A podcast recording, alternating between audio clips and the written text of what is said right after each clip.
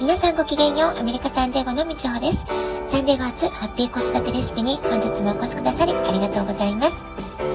みんな違ってみんないい。ママが笑顔なら子供も笑顔。子育てで悩んでることの解決のヒントが聞けてほっとする。子育てがちょっと楽しく思えてきた。聞いてくださっているあなたが少しでもそんな気持ちになってくれたら嬉しいなと思いながら配信をしております。えー、さてね、えー、今は私東京に滞在しておりまして、日本東京からお届けしております。まあ、ちょっとね、時差の関係が、えー、なんだかもうわからなくなってきてしまって、えちょっと不定期配信になっていることをお許しください。え東京での滞在あっという間に今日が最終日になりました。ま、東京だけでね、約2週間の滞在ということで、え、かなりゆったり日程を組んだつもりでいたんですけれども、まあ、感覚としてはね、本当に瞬く間に過ぎた。そんな感じがしています。まあ、基本的に1日に2つから3つ予定が毎日入っていまして、え東京のあちこち出かけてきました。え毎日ものすごいね、距離歩いてるんじゃないかなと思います。まあ、それで途中でね、えとても軽いウォーキングシューズも購入しました。え日本の靴とか洋服のクオリティとても高いので、お買い物がとても楽しくて幸福、幸福度が上がっています。そしてね、とても安いのでびっくりしています。まさらに今、円安ということでね、私たち、えー、海外から来てるものにとっては、えー、お買い物ありがたいなと思っています。で今回東京滞在の、まあ、一番の目的というのはずっと前から手続きをしたかった、え日本の金融資産の整理をするということ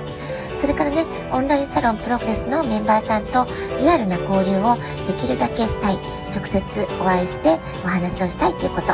それから、えー、もう一つはサンデーコ時代からずっとご縁が続いている、えー、教え子たちとかそれからね、えー、お母様方と再会することっていうことででした。まあ、本当はね、まだまだ会いたい人たくさんいるんですけれども、例えばね、学生時代からの友人とか、え会社員時代の友人とかね、会いたい人はいっぱいいるんですけれども、まあ、今回は本当に2週間という限られた時間の中で会いたいなって、え必ず今回会っておかねばっていう方にはね、しっかり会うことができたんじゃないかなとは思っています。えー、それから、えー、先週末ね、日曜日はプロベースメンバーの15人が集う、え、20組のクラスの記念すべき第1回目のオフ会イベントだったんですけれども、え、そのね、記念すべきイベントにアメリカから参加することができたってことでね、皆さんもすごく喜んでくださったし、私も、え、参加することができて、すごく嬉しいなと思いました。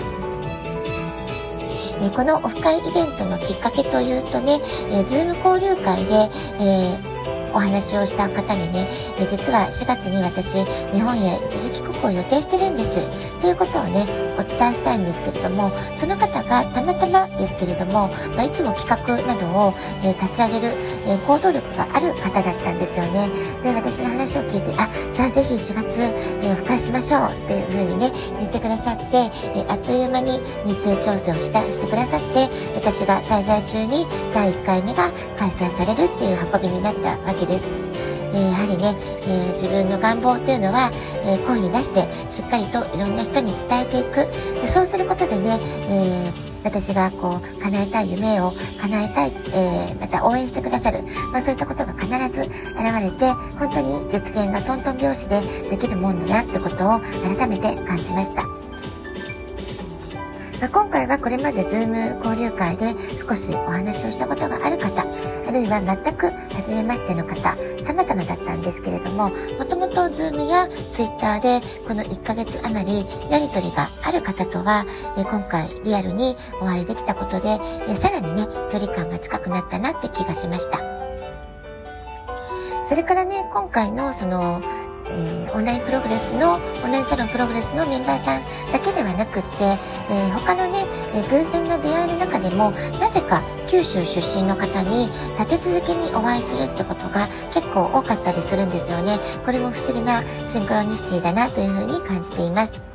例えば、全く初めて行った美容室で私を担当してくださった若い男性のヘアスタイルリストさんが、え、鹿児島出身ということで会話が弾んだりなんてこともありました。で、今回の、えー、オンラインサロンプログレスのメンバーオフ会でも、2次会に参加した7人のうち3人が鹿児島、長崎、福岡と九州出身の方だったんですね。で、大いに九州ローカルの話で盛り上がりました。これもね、不思議なご縁だなって思います。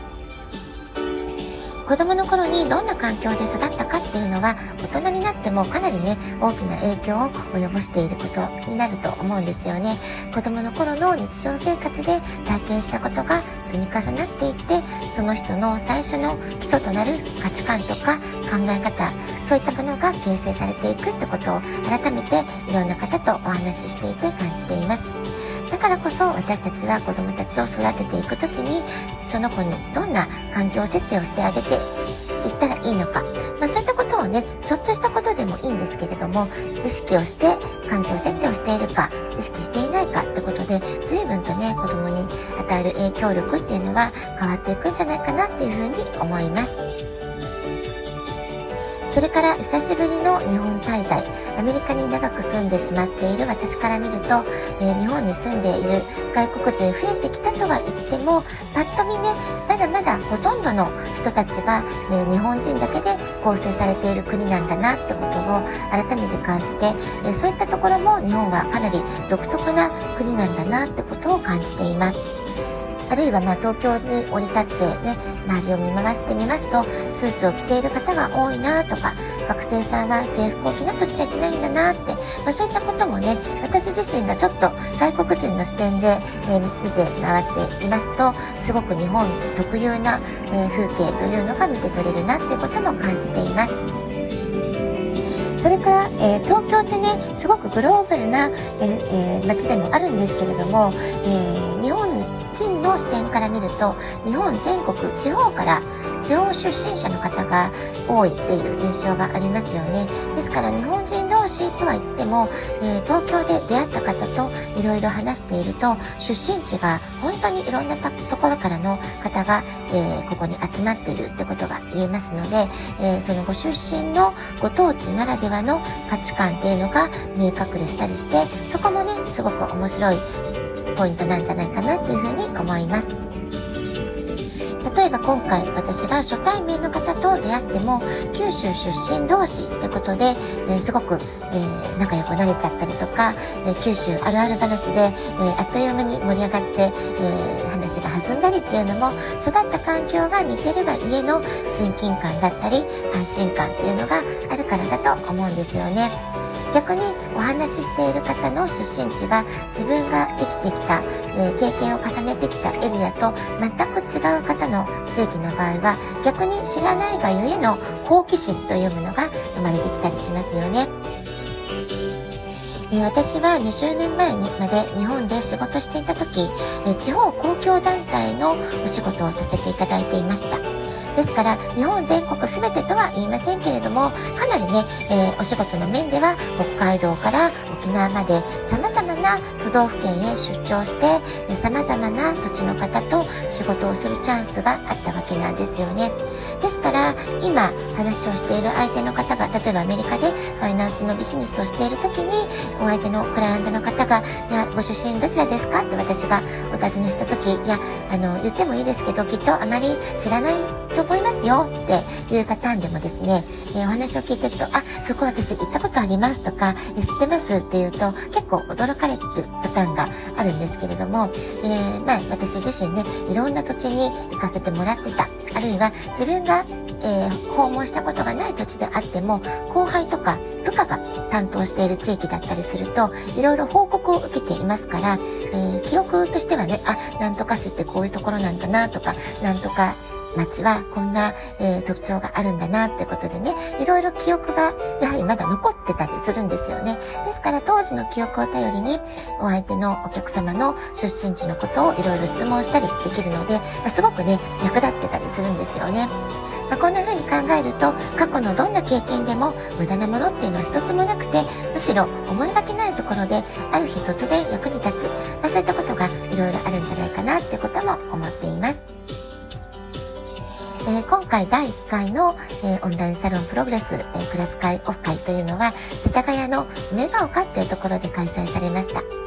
で、そして2次会に行ったのはね、15人中7人だったんですけれども、少なくなったが家に、えいろいろな楽しい話をすることができましたし、新鮮なお魚がたくさん食べられる日本らしい居酒屋さんに行けたのも、すごくすごく楽しかったんですよね。